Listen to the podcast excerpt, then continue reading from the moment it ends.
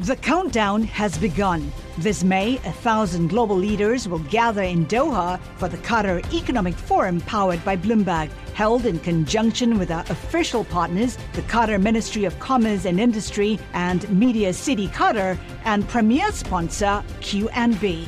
Join heads of state, influential ministers, and leading CEOs to make new connections and gain unique insights. Learn more at QatarEconomicForum.com. Good morning. I'm Nathan Hager. And I'm Karen Moskow. Here are the stories we're following today.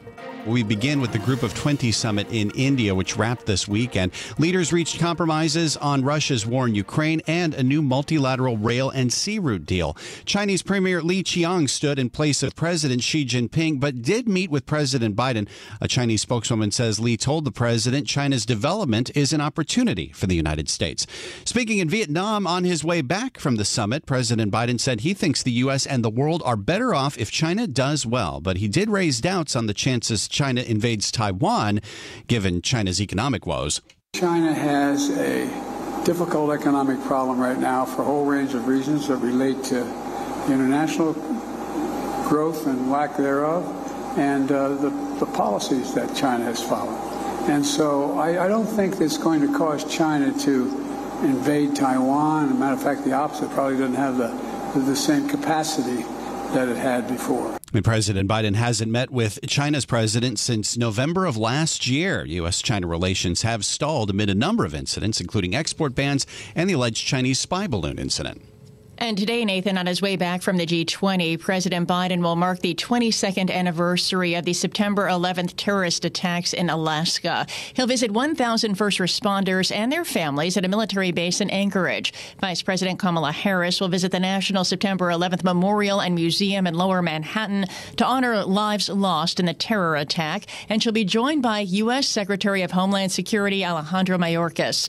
First Lady Jill Biden visits the National 9 11 Pentagon Memorial in Arlington, Virginia. Turning from politics to the economy now, Karen, Treasury Secretary Janet Yellen joined President Biden at the G20. She's expressing confidence the U.S. will stick a soft landing. On her way back from India, Yellen told reporters she's confident the U.S. can contain inflation without damaging the job market. She says she's feeling very good that the U.S. will avoid a recession.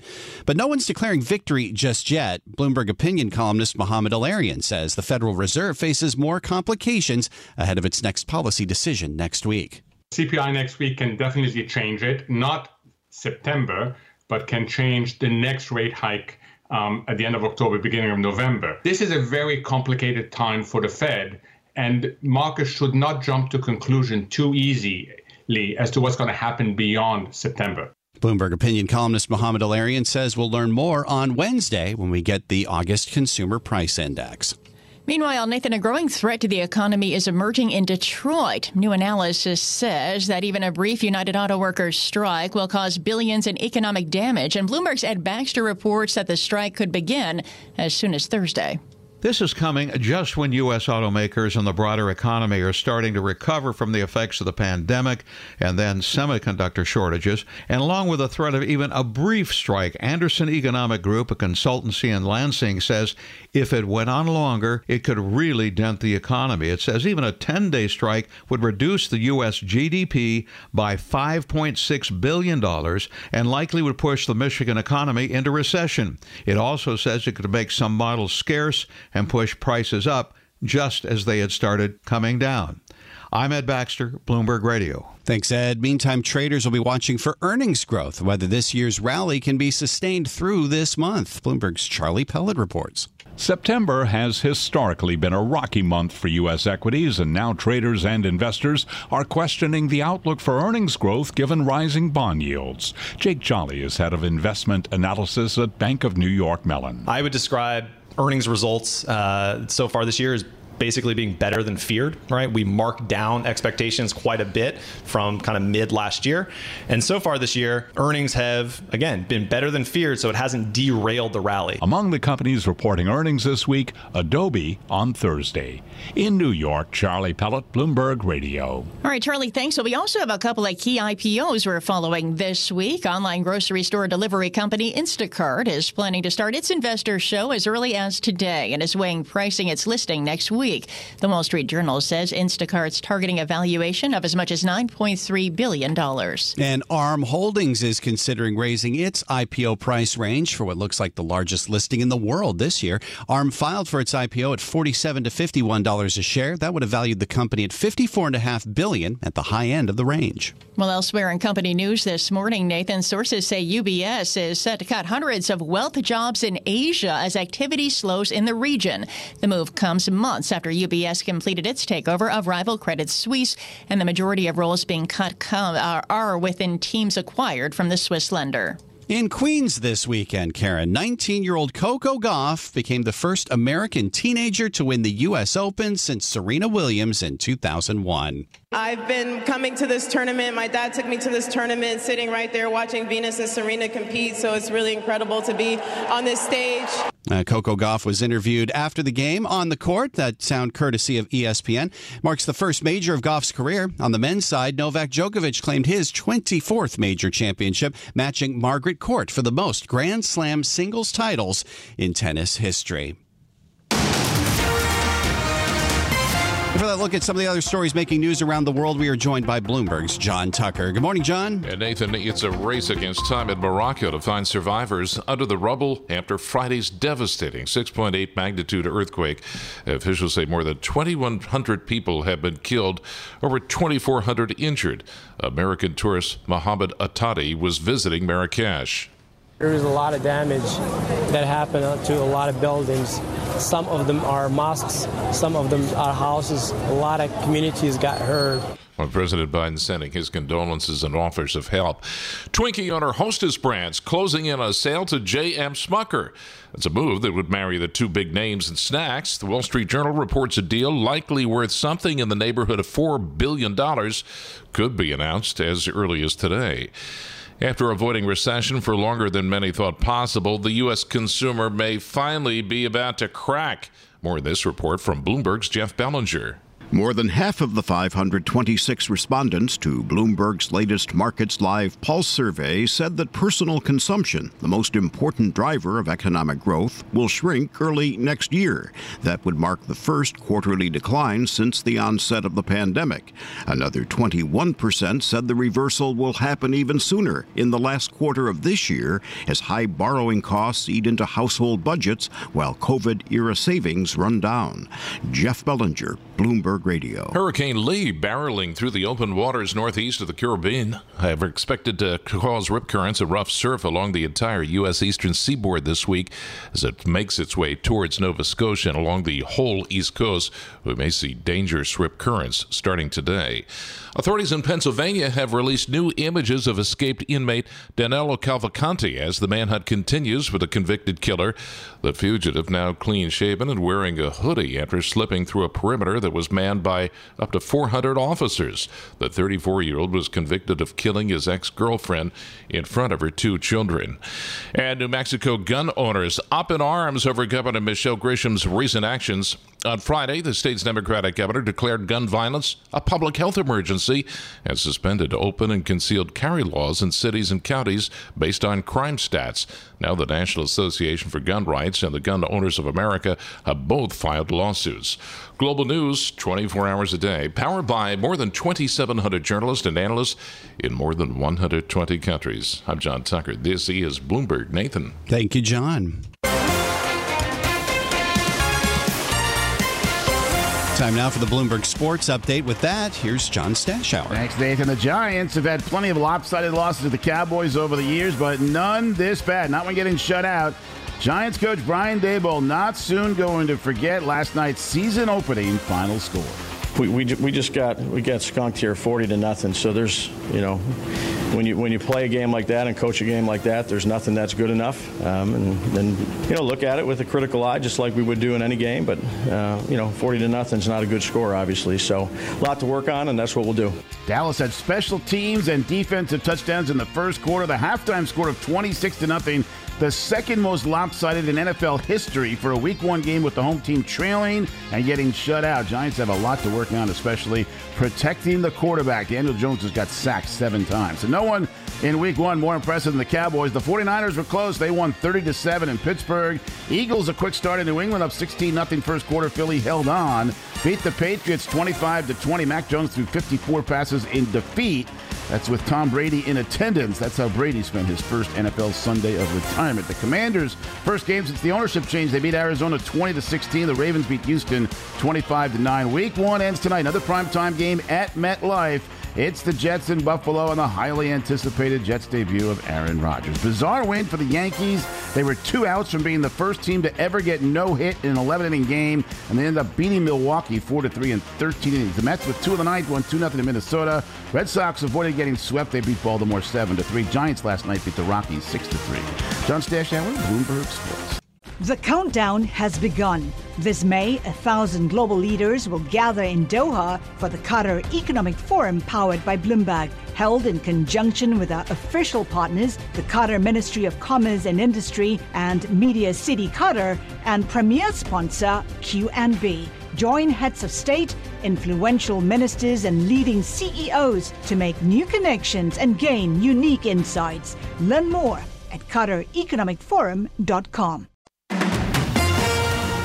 From coast to coast, from New York to San Francisco, Boston to Washington, D.C., nationwide on SiriusXM, the Bloomberg Business app, and Bloomberg.com. This is Bloomberg Daybreak. Good morning. I'm Nathan Hager. We are watching stocks climb in Europe. Futures are pointing to a higher open on Wall Street this morning as well. There is optimism in this market that China's economy may be stabilizing and that the U.S. will be able to pull off a soft landing for the American economy. Let's bring in Dennis Gartman to uh, kick off this trading week for us. Dennis, of course, is chairman of the University of Akron Endowment Investment Committee and the former publisher of the Gartman Letter. Dennis, it's great to speak with you as always. It has been very interesting to see this continued strong U.S. data ahead of the Federal Reserve's next decision. Uh, do you share some of this optimism, at least that we're seeing this morning? I haven't shared optimism for quite some period of time. And as the great American poet William Carlos Williams once said, so much depends upon a red wheelbarrow. So much depends upon this the the coming uh, CPI and PPI numbers on Wednesday and Thursday this week. I have my doubts as to whether the Fed is going to tighten monetary policy again this month. Probably more likely they'll, they'll take some action in November. But I think this is going to be a fairly quiet week. It's been a, a month and a half since we've seen highs in the in the Dow and the S and P and the Nasdaq, and you're actually seeing some trend lines being broken. So I'm not optimistic as other as the vast majority of people seem to be. I'm rather a tad more pessimistic, not demonstrably so, just a tad more. How does that pessimism play out into the portfolio that you're managing at the University of Akron? We're uh, uh, all universities have to be long uh, an abundant amount of stocks. I mean, it's just the nature of the beast. We're, we are less long than most uh, universities are. I took about 10%. Well, actually, it was a committee decision two and a half years ago. We took uh, 10% of the, the portfolio out to, to guarantee spending for the next two or three years and we've actually moved a little bit of money out of China. We've moved a little bit of money into gold, and we're doing reasonably well. We're probably in the upper quartile, not uh, not leading the, the pack, but doing quite well to be, and, and we're a, a tad more defensive than most other universities are. We heard from uh, Treasury Secretary Janet Yellen. Uh, she's been saying for some time that she thinks that the U.S. can pull off a soft landing. Uh, it sounds as though you don't think that's the case. I tend not to think that's the case. I, if, if I if I could only choose one leading one economic indicator to follow, it's the relationship between the conference board's leading economic indicators and their own coincident indicators. When the leaders fall below the the coincidence, uh, since 1970, every time it's happened, it's happened, I believe, 17 times. We've had uh, we, we've been in recessionary circumstances, so it's a, it's a it's an indication that that things seem to be slowing down I would like to think that we could have a, a soft landing. It, certainly, that's better for everybody in, involved. But I have my doubts as to whether that can that can occur. Miss Miss Yellen has been uh, not the greatest economist of all time, and she's made some terrible terrible decisions over the past many years. I think she's probably a little too optimistic. I'm a little more pessimistic, but the operative words here are a little more. So, do you think that we could see some economic damage then from the rate hiking cycle that we've already seen from this Federal Reserve? Because, as yes. I mentioned, the economic data uh, tend to say otherwise, at least at this point. Yes, there's with with long and, and with long lags, rising interest rates are always deleterious to economic circumstances. I think the Fed is probably done with the with raising of rates. As I said earlier, we won't get an increase in the September meeting. We'll probably get uh, if we get any any any further increase in the overnight Fed funds rate, it'll happen in November. But it'll be a long time before the Fed begins the process of easing monetary policy, at least into late 2024, maybe into early 2025. The Fed has made it abundantly clear they intend to fight inflation and they'll be very slow in, in, in allowing rates to come down. So I think we're going to see a long period of time before rates begin their, their before policy shifts in, in another direction. It'll be a long time. So, do you think that that means that we're going to see the uh, stock market break out of its range to the downside, and if so, by how much? And we've got about a minute left. Yes, I think uh, we're, we're we're in the process of breaking some important trend lines in the in the Nasdaq, some important trend lines in the Dow, some important trend lines in the S and P we've broken an important trend line in, in the Russell. And and what, what bothers me greatly is that volume seems to be coming in on the exchanges on down days and coming in and leading on up days, and that's not a, an internally strong sign. So yes, I think we're going to be a little bit lower, maybe five to ten percent below where we are right now before we before I turn bullish again on, on on share prices. That'll be sometime in the future. This is Bloomberg Daybreak Today, your morning brief on the stories making news from Wall Street to Washington and beyond. Look for us on your podcast feed at 6 a.m. Eastern each morning on Apple, Spotify, and anywhere else you get your podcasts. You can also listen live each morning starting at 5 a.m. Wall Street time on Bloomberg 1130 in New York, Bloomberg 99.1 in Washington, Bloomberg 1061 in Boston, and Bloomberg 960 in San Francisco. Our flagship New York station is also available on your Amazon Alexa devices. Just say, Alexa, play Bloomberg 1130. Plus, listen coast to coast on the Bloomberg Business app, SiriusXM Channel 119, the iHeartRadio app, and on Bloomberg.com. I'm Nathan Hager. And I'm Karen Moskow. Join us again tomorrow morning for all the news you need to start your day right here on Bloomberg Daybreak.